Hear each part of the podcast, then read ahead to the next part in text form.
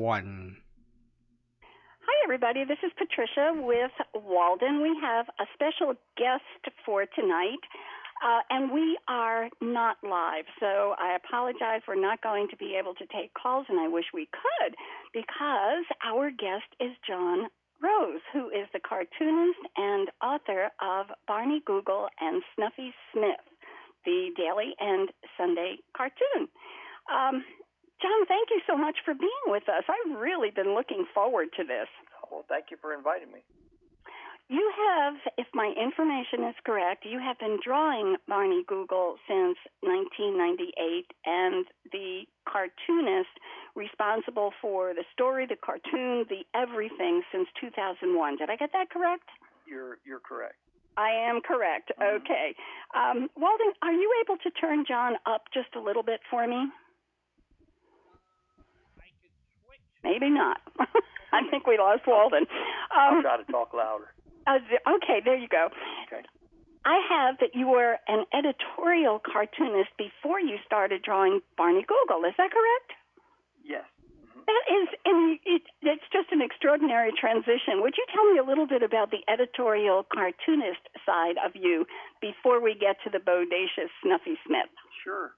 Um, I went to uh, James Madison University at a college, uh, university in Virginia, and when I was uh, at the school, I was an art major, and uh, I worked on the school newspaper as an editorial cartoonist and uh, also did illustrations. And that's kind of how I first got into doing editorial cartoons.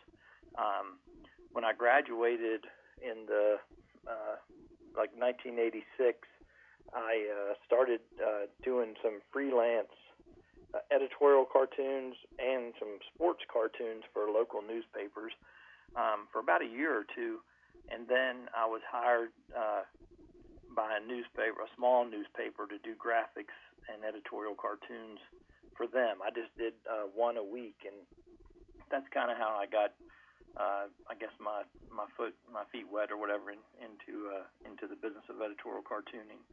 Um, and then uh, in the it was around 1993.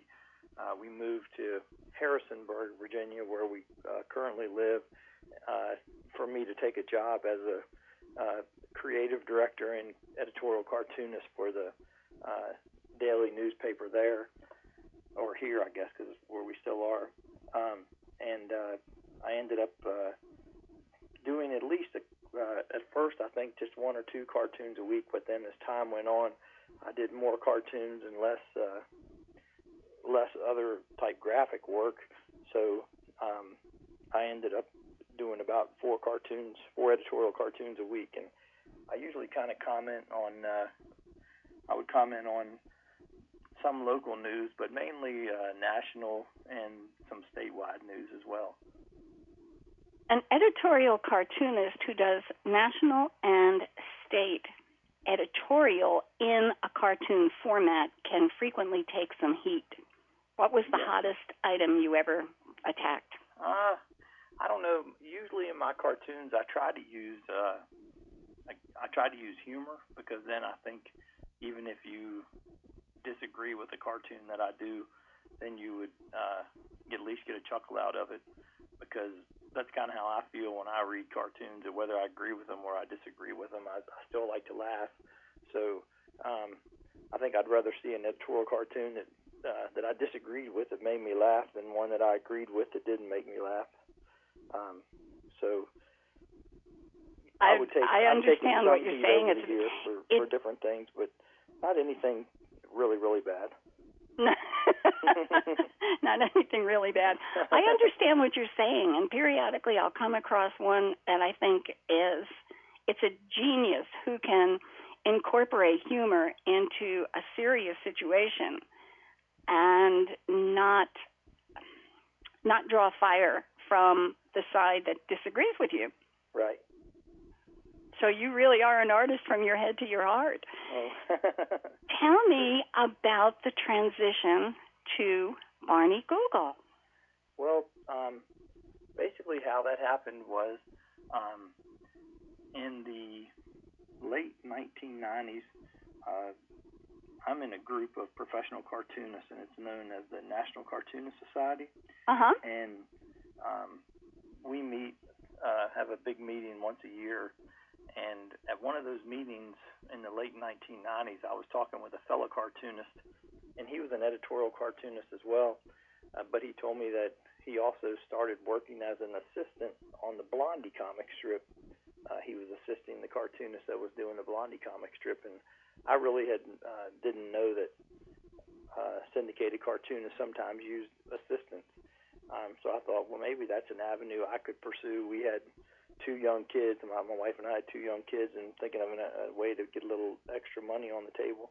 Um, and the way that uh, I guess basically what I did was I really thought about uh, the cartoons, the comics that I really like to read, and the ones that uh, I'd read a lot growing up. You know, which ones were kind of my favorite, and and the first comic strip that I really thought of um, was Barney Google and Snuffy Smith. Um, I'd grown up reading it, and it was my uh, grandfather's favorite comic strip, and so I, I knew a lot about the strip. And um, so when I got home from that meeting, I drew like a few. Uh, I drew, I think, some uh, sample sketches of the characters, and then I drew a Sunday comic strip, uh, and then I uh, sent that along with some of my other work that I'd done over the years, and I mailed that to Fred Lasswell, who was the cartoonist on the comic strip, and he had been for close to 60 years, I think, at that time. Um, and as a cartoonist, uh, you send a lot of stuff out, and you get a lot of rejection, or you don't hear anything at all. So, really, when I mailed that out, I had Fred's address, but I never had met him before. And when I mailed it, I didn't know if I'd ever hear anything or not. But about two weeks later, um, I was eating lunch. Uh, I was eating something real healthy like Cocoa Puffs or something like that for lunch, and the phone rang, and um, the voice on the other end when I picked up the phone said, "You know, John, this is uh, Fred Lasswell." He said, "I got the I got the packet of samples that you sent me, and I really like the way that you draw big noses." And uh, if you've seen the strip, all the characters kind of have really big noses, and um, so that's kind of what what he said to me, and uh, that just to, I guess to make a long story short, um, that led to uh, that call led to him hiring me to be his inking assistant, and um, he lived in Florida, and I lived in Virginia, and the syndicate was in uh, New York City, but he was really he was an older gentleman in his 80s, but he was really into technology, and um, so we met for like two or three, I guess for like one long weekend every year uh, that I work with him. But then otherwise, we talked on the phone every day, um, and then we communicated by uh, fax and email. And essentially, he would uh, write out the comic strip and sketch out the comic strip, and then fax fax it to me, and then I would get his fax, and um, then from the fax, I would uh, ink the art and and do the lettering. He had a special uh, computerized font that he used for lettering. So then I would do the, the art and uh, ink the art and do the lettering, and then I would scan all that back in the computer, then email it back to him, and then he would um, look at it and approve it. And uh, once he approved it, then he sent it on to the syndicate in in New York City. So um, that's kind of how it all worked, and that's how I got into into working on the strip. I love the system. Oh, did did you do any of the dialogue box, uh, the you know the balloons, or did that script come to you? No, he pretty much always wrote the comic strip. He did. Um, mm-hmm. He did, but right. you but, but, but you inherited it. I want to talk about that in in just a minute. Now, can we talk just for a minute about the origin of Barney Google? This is almost a century old. We're talking about here. That's right. Yeah, it'll be uh, uh, in 1919, and it was created in 1919. So in 2019, it'll be 100 years old. Um, so it's it's one of the longest running comic strips in, in history. So it's it's quite a blessing to get to to get to work on it and carry it on for you know younger generations. Why do you think it has lasted for almost a century? Um, I think the secret is probably uh, in the characters, uh, the characters that were created. Um, I think they're just characters that people really liked and, and were entertained by. And to me, I think that's the secret of a of a really good comic strip is uh, just have entertaining characters. And the strip has gone through several, I guess, incarnations because it started out. It was created by Billy DeBeck, and it started out uh, in 1919 uh, being about Barney Google uh, and his wife, and then uh, year a few years went by, and Billy DeBeck introduced the horse Sparkplug, and the strip kind of really became about Barney Google and Sparkplug. And at some point there, I think he and his the wife divorced, um, and the uh, the strip was very popular when it was about uh, Barney Google and Sparkplug. It soared in popularity, and it was a uh, there was a hit song at the time called Barney Google and the Goo Goo Googly Eyes, um, and that I think reached the top of the charts. And um, but anyway, then kind of as time went on, uh, I think in the 30s, uh, Billy DeBeck sent Barney Google to the mountains, and when he went to the Appalachian Mountains, he met Snuffy Smith and Snuffy's family, and then the uh, the strip kind of became about Barney Google and Snuffy Smith, and at that point, Billy DeBeck died, uh, and Fred Lasswell was Billy DeBeck's assistant. So once he started working on the comic strip, it was still about Barney and Snuffy, but I think he saw more potential and had more interest in the hillbilly characters. And over time, like uh, into the 50s and 60s, kind of phased out Barney Google and focused more on Snuffy Smith. And again, the comic strip just really soared in popularity. And I think he, uh, Fred brought Barney back about one day a year um, or so until about the mid 1990s, and at that point he just kind of uh, Barney hadn't been in for a long time. Well, I know he wasn't on it in it at all when I started working in 1998, and uh, and then when I took over the comic strip uh, after working with Fred in 2001, it was it was still all about Snuffy and, and his family. And then uh, we, I think in about 2012, I talked to my editors about reintroducing Barney Google and Sparkplug because his name's still in the title. Uh, and they thought it was a great idea, so we brought him back for a week, and it was so popular that um, now we bring him back uh, on a regular basis every year since then for at least two different like week long stints uh, throughout the year. So it's, it's always a fun couple of weeks when we have Barney Google and Sparkplug and Snuffy Smith and the whole family interacting together.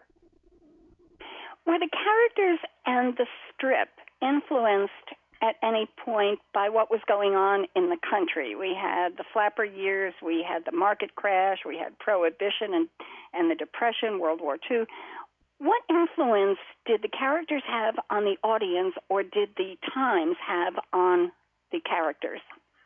It probably went a little bit both ways, but I know for example, um when the war uh happened, they uh they had the characters go to war and uh, Snuffy went into the Army and Barney Google went into the Navy, and there were there were several years of just uh, strips when they were in the war. So I think that also was a secret to the success of the long running, uh, the fact that it's so long running because they could integrate into the times.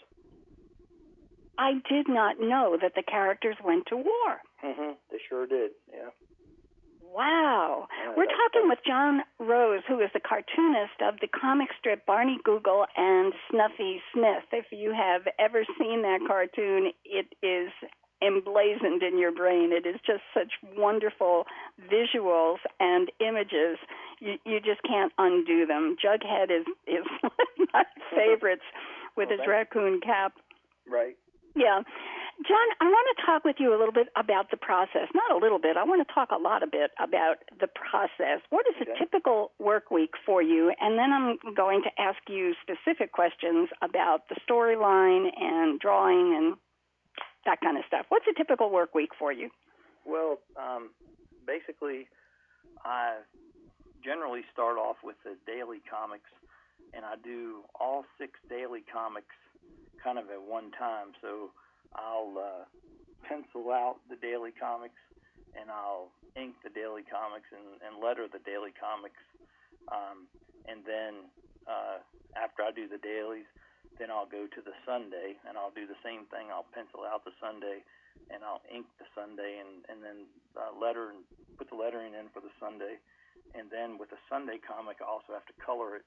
Um, the daily comics run in color on the web, but I don't have to do that. The syndicate uh, does that, but I do color the Sunday comic, so it takes a little bit of time. Uh, uh, doing a Sunday comic uh, takes a lot longer than doing the daily comics, but that's kind of how I break it down. And then while I'm drawing, uh, while I'm drawing the either dailies or Sundays, I'm also thinking about ideas for cartoons. Um, I still do some editorial cartoons for a local paper, and I do if I have other projects going on.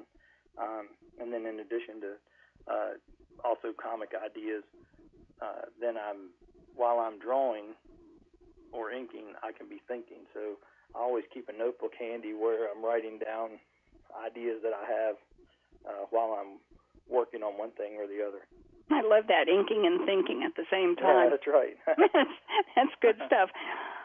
With the computerized system that you use, a syndicate is not in your backyard and you don't show up at the door with um, with your work. One of the things that I have picked up in auctions of comics and movie posters, anything that is signed, soars in value. Do you have an opportunity to sign your work before it goes anywhere? yes, I do. And I, How do you do that? Well, I have the original artwork, um, so everything is signed uh, on the original artwork before it's scanned into the computer. Um, so what's sent is just a is just a digital file that's sent off uh, Okay. the syndicate. All right, so you've got what has a signature on it. What do you do with the originals? Um, I keep I keep the originals, and then I do if people are interested, I'll you know occasionally sell originals. Um, but for the most part, I, I just hang on to them. But they are available for sale. I love that. We're going to ask how to, to get. Why don't we do that right now, and I'll repeat it. How do people get in touch with you? Um, I have a website, uh, snuffysmithcomics.com, and on that website you can see the comic strip every day. It's updated seven days a week, and I have a blog uh, that I update at least once a week. And on that uh, website, uh, you can go to the general store section and see different items that I have for sale, or you can also go to uh, there's a contact button. I think it says contact John or something like that.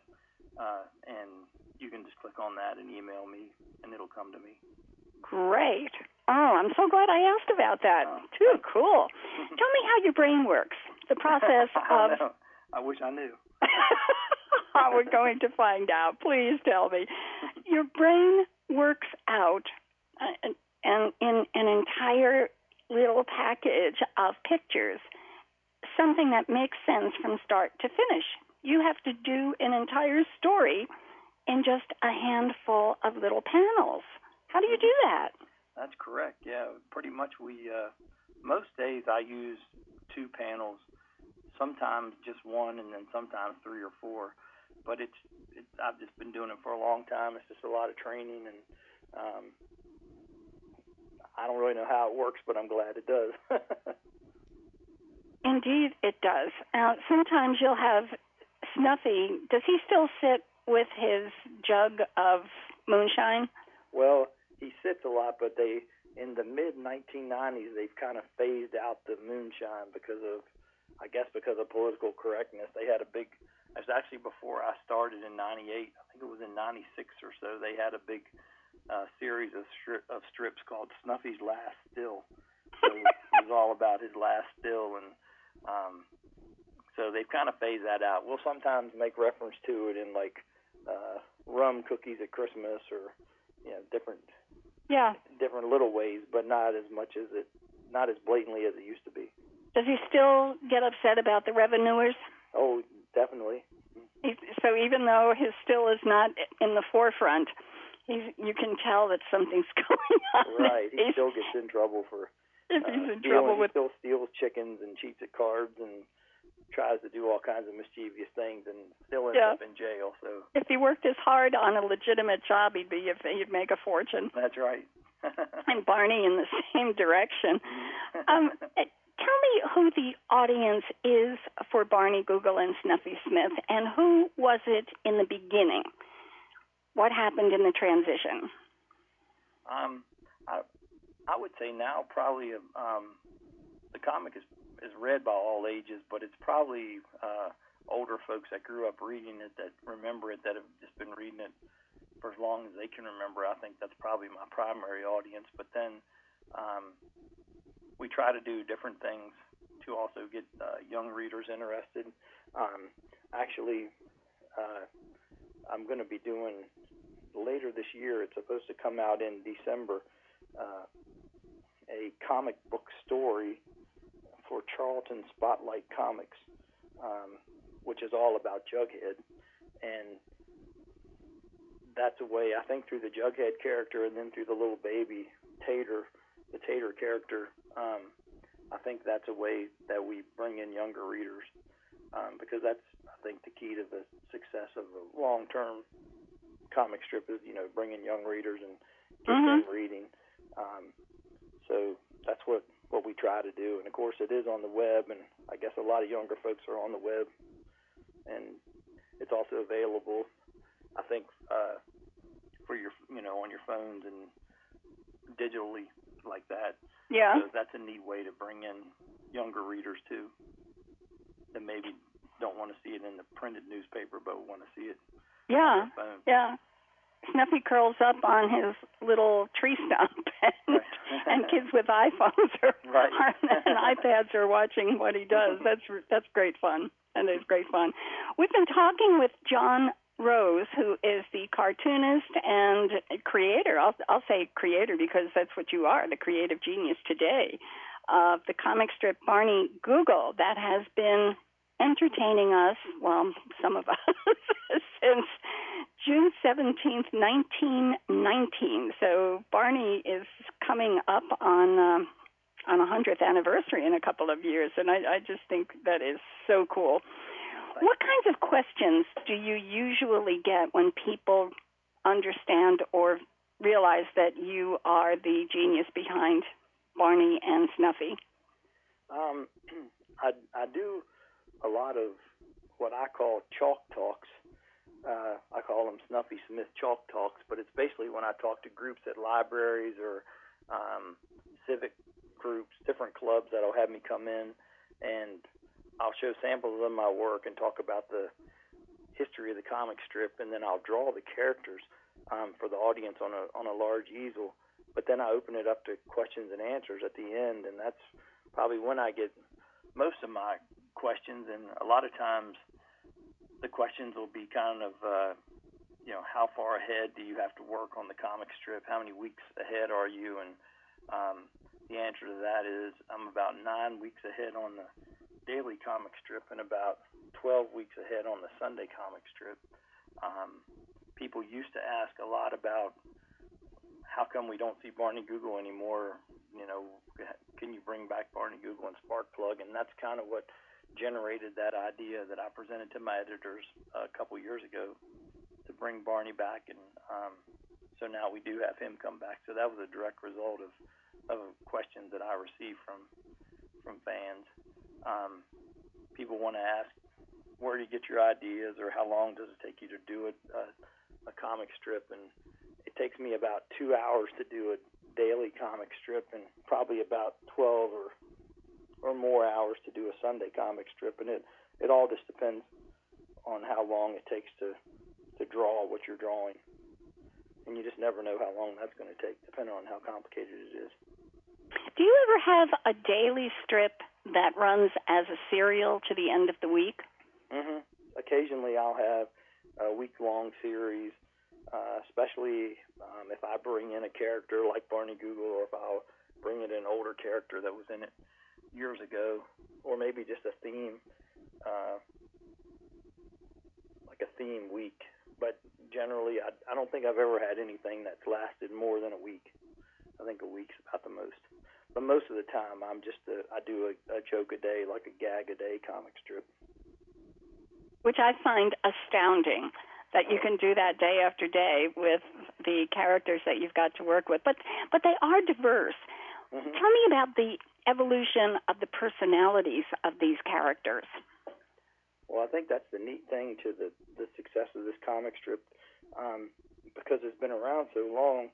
Over time, so many different characters have been created, and there's always this well that I can go back to, um, and pull out a character from the past, or even the characters that we have now. Um, I probably have 20 some characters that I can just pull and use at, at any time each day. So I think that helps a lot. Um, I think, like I mentioned earlier, it kind of started out being about Barney Google, and so it over time it's changed either through the characters or just through, um, like we mentioned, like with the war, just different events going on in society, you know, and and uh, sort of commenting on those, but not directly, maybe just sort of indirectly. Um, I think that also uh, sort of impacts the personalities of the characters. Yeah. But it's it's great to have so many characters to be able to to use, and you know, if I uh, have something I want to do about a doctor's office or a dentist's office or something, I can bring in the doctor, or or I have a nurse, or there's a lot of characters that that I can, mm-hmm. I can use each day. I remember the nurse with her enormous syringe. Mm-hmm. that is great stuff. I have to go back and, and find a newspaper that I can get online and um, you know subscribe to online that has all of the great comics in it. Well, there is and a Barney, really good website. Barney and Snuffy would be at the top of the list. Yeah, well, thank you. There's a good website, um, comickingdom.com, and you can go to that every day for free and see all of King Features comics, which and that includes Barney Google and Snuffy Smith, but it also includes Blondie and Popeye and um, so many wonderful uh, strips, Mother Goose and Grimm, Mutts, Zits. There's just so many. Um, but anyway, you can go to that for free each day, and I think you can also you can also pay a little bit. It's not very much. I think it's probably twenty or twenty five dollars a year, and have access to even more features. But you can see a lot of wonderful comics every day at that website. That's great. Comics, plural, Kingdom. Yeah, Comics comicskingdom.com. Mm-hmm. Dot com. Oh, that's a great one to have. Thank you. I can go find Barney now. This is Yeah. super. Thanks. Thank you. This is really great. Well, John, I have run out of questions. I can't believe this. I've run out of questions for a person who's I, I got one question, John. You think, you know, with the changing of the newspaper business in the last few years, you know, less and less, is that going to impact cartoonists and you guys, you know, in other words, you you you, you have it now online as a different platform.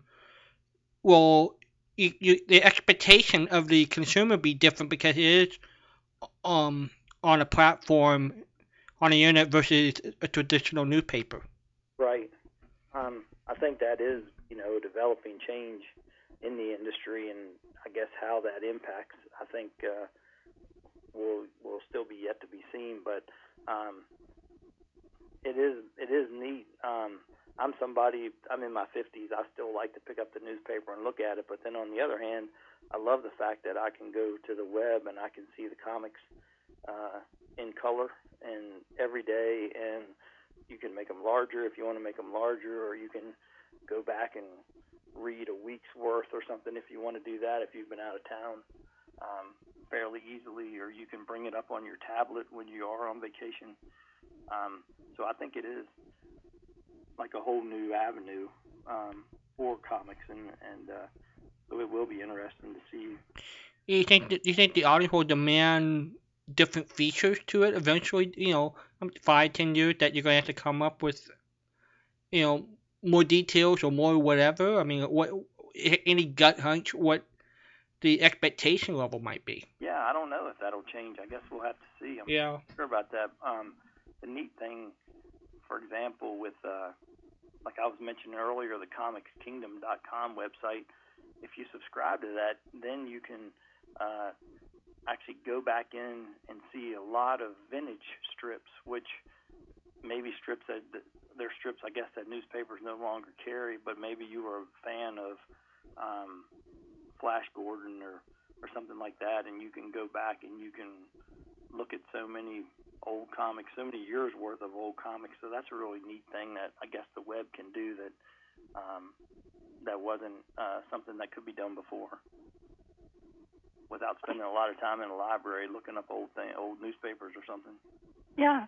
Do you ever borrow a storyline to bring people up to date with what happened historically in that strip? Um, no, not not really. I, I don't think so. Do you have an archive that could, could you go back and look up 1919 Um, and, and read and just get a feel for you know so many years, or is it that hard to find? Well, on my website, the SnuffySmithComics.com, I think I go back as far. I only go back as far as 1999, I think. But um, on that Comics Kingdom, uh, they have in the vintage section. They were pretty far back to that very beginning uh, a few years ago. I think now they're up into the um, 20s or 30s or something. But uh, they do have they they don't have everything. They I guess things weren't preserved uh, long ago like like we do today, but um, you can go back and see a lot of a lot of older strips. You keep a tickler file that way you know what characters you introduce and what characters you want to have up, and uh, how, in other words, how do you keep yourself organized? If you, you know, uh, you might reach a character three years ago or, or 'em back today, do you keep track of that way? Um, I do have uh, just kind of a two different bins that are kind of like uh, uh, the Sunday gags and the daily gags that are in that I have to do, and then the ones that um, you know, and then the completed ones. So I have prints of everything that I've done, so I can look back and see. But for the main thing, I guess I try to just uh, with the gags that I do have uh, to sketch out and draw for the week. I try to make sure that I have a good variety of characters. Um, I read an interesting thing one time from Mort Walker, who does Beetle Bailey and Hi and Lois and so many great comics, um, that he said that he started off every week on his Monday comic strip. It always had Beetle Bailey in it, in case there was a new reader and a new re- reader didn't know who Beetle Bailey was, and so when they saw the title of the comic strip, then the, the lead character was in there. So every Monday, unless I have a storyline of some kind, every Monday I try to have Snuffy in there. And um, other than that, I just try to keep a good mix of all the characters um, throughout the week. Why do you work so far ahead? Well, I guess the syndicate needs, um, they need them uh, so far ahead, but then it also gives me a bit of a cushion um, if I want to go on a vacation or, you know, if something happens like that, Yeah. get sick or something. Um, so that's why it gives you a little bit of comfort level. Mhm. Uh, are there any rules of thumb? In other words, could you take a storyline and stretch it into two or three weeks, or generally does the syndicate just like if they if you're gonna do a storyline, keep it within a, a one week format? Is there any sort of general? There's no rule, but with my comic, I don't do storylines very often, but when I do, I have just always kept it to a week. I've never, I don't think I've ever gone more than a week. Uh-huh. Years ago, they used to, um, Barney Google and Snuffy Smith in the like 40s and 50s would go on big adventures that last lasted weeks and weeks. Um, they'd go to Washington D.C. or something like that, and it would last several weeks. But now, um, I think the most that I've ever done has been a week. Have you come across interesting collectors over the years that collect nothing but Barney Google or Snuffy Smith uh, memorabilia. I'm thinking like during during the Second World War or right after that, Superman uh, was on radio and sponsored by Pep. And Pat, if I remember, had some buttons with Barney Google and things like that. I was just wondering, uh, have you collected any things or you knew people who sort of look for interesting memorabilia? That oh, I, when I do, uh, I have a Snuffy Smith book out, and when I've done book signings for that, a lot of times, or when I talk in those chalk talks, um, fans will talk to me afterwards and show me things. Um, for example, that song that we were talking about earlier, Barney right. Google and the Goo Goo Googly Eyes. Right. A Snuffy Smith fan uh, just gave me at a book signing, just gave me the original one of the original song sheets to that from the 1920s, and wow. Um, there are people they'll show me pictures or things that they've collected. Some people have shown me like quilts that they had made uh, years ago because they liked the characters so much. Or somebody one time somebody had a decoupaged pocketbook, um, and the, so I see a lot of things like that um, when I'm speaking to groups. But it's also uh, neat to just search on eBay or sites like that to uh, see what's out there. And I have gotten quite a few things over the years. I have, um, I guess you'd say, a little collection in my in my studio. My studio is not that big, but I have a small collection of some of the uh, collectible items like cookie jars of uh, Snuffy Smith and Louise Smith, and um, I have a planter to plant a plant in that was uh, I think that came out in the 40s, and it's Snuffy Smith's head with the hat, the big hat, and that's where you put your plant in.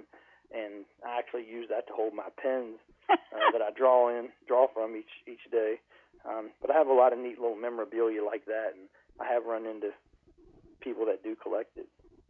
And it, one thing that's kind of neat, I've had a lot of people, I guess, because of the age of the comic strip, that'll tell me, you know, that they were nicknamed Snuffy as a kid uh, because of the character in the comic strip, or especially the baby Tater. I've had a lot of people tell me they were nicknamed Tater because Tater came along, I think, in the late 50s or early 60s. Um, so, and a lot of people were nicknamed Tater as a baby uh, after him. So that's kind of neat when people tell you that. Tater was a surprise character, mm-hmm. having Snuffy and Louise have a baby. Right.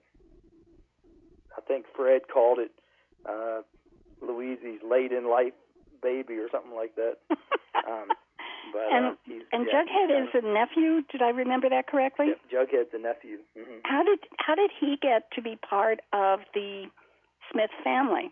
Well, I'm not 100% sure on that, and I've looked back at a lot of older comics, and about the only thing that I can figure out is um, around that time years ago, there were several little coonskin cap kids um, that were drawn in the comic strip, and uh, I guess they just thought it would be good to have him uh, as a nephew. But I, other than the fact that I know he's you know Snuffy's nephew since it's his name's Smith as well, um, I'm not a hundred percent sure how they where he originally came from. Mm-hmm. Kind of just like this, you know, meet Jughead Smith. That's kind of was how it was on, on yeah. one of the strips I saw.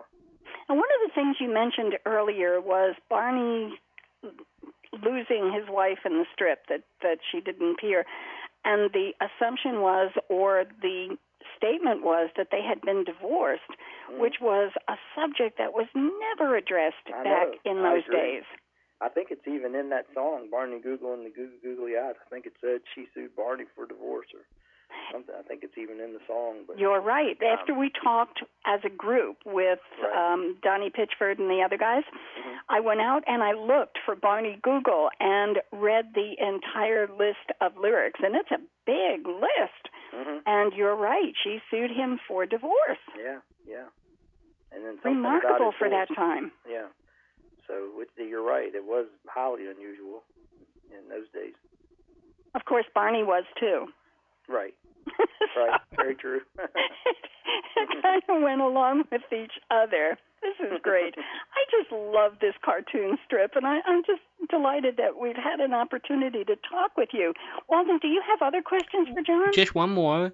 What time of the day, John? How do you actually you mentioned your what the task, but you do it in the morning or you try to spread it out? So do you, do you do certain things better at certain times of the, the day? You know, do you work maybe on the dialogues in the morning and drawing in the afternoon? How do you actually what you know your peak time of of energy? How do you actually structure the hours? Uh, I I don't know that I really have a, a certain uh, peak time, I guess, but I do uh, try to treat it um, just like I guess because I worked for many years in the newspaper business. I worked a, an eight to five job, so um, since I have a wife and two daughters, and, they're older now, but even when they were young, I, I still tried to keep it uh, like a an eight to five job, so that I could kind of have a normal uh, work schedule uh, that you know fit in with with, uh, with most other parents and, and things. Um, probably probably don't uh, function quite as well in the early morning, but. Uh, so you know, like the Steve, like Steve Allen used to have a tape recorder and wake up in the middle of the night and grab a tape and put a couple of thoughts down. You, you, you I, I, I do have lots of little notebooks around the house, and uh, I'm always writing down ideas. I do have something, pen and paper by the bed, and of course by my drawing table, and uh, different places in the house. And I'm always asking my wife, you know, you think this sounds like a good idea? Or she probably gets tired of me asking her that. That's a good good way for a collaborative business. No, right, you bet. Right. You bet. One thing this that's good. kind of funny. When um, the girls were growing up, John, mm-hmm. how did they explain your job, or how old were they when you first started working with the with um, Fred? Um, let me think. Started with Fred in 1998, and our oldest daughter was born in 1991, so she would have been seven, and the other was 93, so she would have been uh, about five. Um, they thought uh, they loved Fred. They thought he was, you know, almost kind of like a grandfather or something that they talked to on the phone. Or, um, but I think I think they thought it was kind of neat because actually the way my studio is set up, um, our family room is kind of like a large L-shaped room, and so I put my studio sort of in the back end of that L, so that when they were little if they were watching Nickelodeon or Disney Channel or something, and I had a reason I had to work late, um, I could still be in that room watching TV, and uh, so I was there, and I, I think they've always kind of enjoyed that, or had me come into. I've come into many of their classrooms over the years and done drawing and cartooning things with their class, and um, my daughter, our oldest daughter now, is a is a teacher, a fourth grade teacher, so um, I actually went into her school a couple times this year, so I guess I'll just keep on doing that for years to come. That is great. A show and tell daddy. It's a whole lot easier to explain than someone who says. Well, I think that's a neat thing that you were able a to be in the same room with the, with the kids, but be able to concentrate or able to compartmentalize that way the TV wouldn't be bothering you. Right. Yeah, I mean, there's some people that, some cartoonists that have to have it quiet, and some, you know, don't mind the noise, and some really like it really, really loud. I think Stephan Pastis, who does the Pearls Before Swine comic strip, really likes really loud, loud music. Um, I guess with myself, uh, being in a newsroom, and I've just always been around noise, and I've been able to just kind of block it out or listen to it if I want to listen so it, it hasn't affected me. And generally, probably in the evenings when they were watching TV, I probably was drawing or inking more, more than coming up with ideas. So um, when that's going on, when I'm doing that, I, it really doesn't affect me that much if the TV's on. Good stuff. John, I'm a freelance writer, and when you were talking about rejections and no answers before. I uh-huh. thought, you know, we're we're sort of on the same team here. This is really good stuff. Um, and I understood about working ahead. Am I correct that King Features does layouts for comics way ahead of time? Mm-hmm. Yes, we have to have like I said, my I think I'm about nine weeks ahead. So um, on the daily comics, and some guys may not be quite that far ahead, but they're uh, fairly far ahead. So Yeah. you do have to get your work turned into Yeah. them. So we, My work had to be turned in three and four months ahead of the editorial schedule, and I presumed that all of the the print media work the same way. Well, I was just wondering then. Let's just say King Features had King Features had they wanted to be picky on something. Did were there sort of a rule of thumb that they need to get back to you within a week to make any changes, or to uh, you know if they need something a little more, a little more color or whatever? I mean, how how you know if if they if they had some things that they need you to to adapt or whatever, would they need to get back to you in a week or so? Or, or, There's really never been any uh, rule like that, and so far, really, with uh, the artwork, I don't think they've ever had me change anything uh, art-wise. uh-huh. Um, so they've been great to work with um, all the all the years that I've been working with them. That's great. Mhm. Well, Patricia, I think we can let John have the rest of his evening. I think we can have give John the rest of his evening. I am just so delighted that we had an opportunity to talk with you, John. We've been talking with John Rose, who is the cartoonist drawing Barney Google and Snuffy Smith and entertaining us. You've been with the team since 1998. Barney has been with us since 1919, which is astounding. Um, would you give them your website address again, please, to make sure that people can get there? Sure. The website is snuffysmithcomics.com, and I also have a book collection out uh, titled uh, "The Bodacious Best of Snuffy Smith," and it's about 350 of my favorite comic strips that I've done over the years, and you can find that on Amazon.com. Just uh, if you search Snuffy Smith, it'll it'll bring it up. It's, That is great, and I did have the Bodacious Best of Snuffy Smith on my list here, Oh, and didn't ask you about it. Thank you Oh, for bringing it in. Well, I uh, I'm just delighted, John. Thank you for spending so much time with us. Walden, do you have more for John before we let him have? Nope, I think we I think we covered everything for him. So thank you, John. Well, thank you. Thank you so very much. much. Really appreciate it. You bet. Have a wonderful evening. Mm, bye. Bye bye.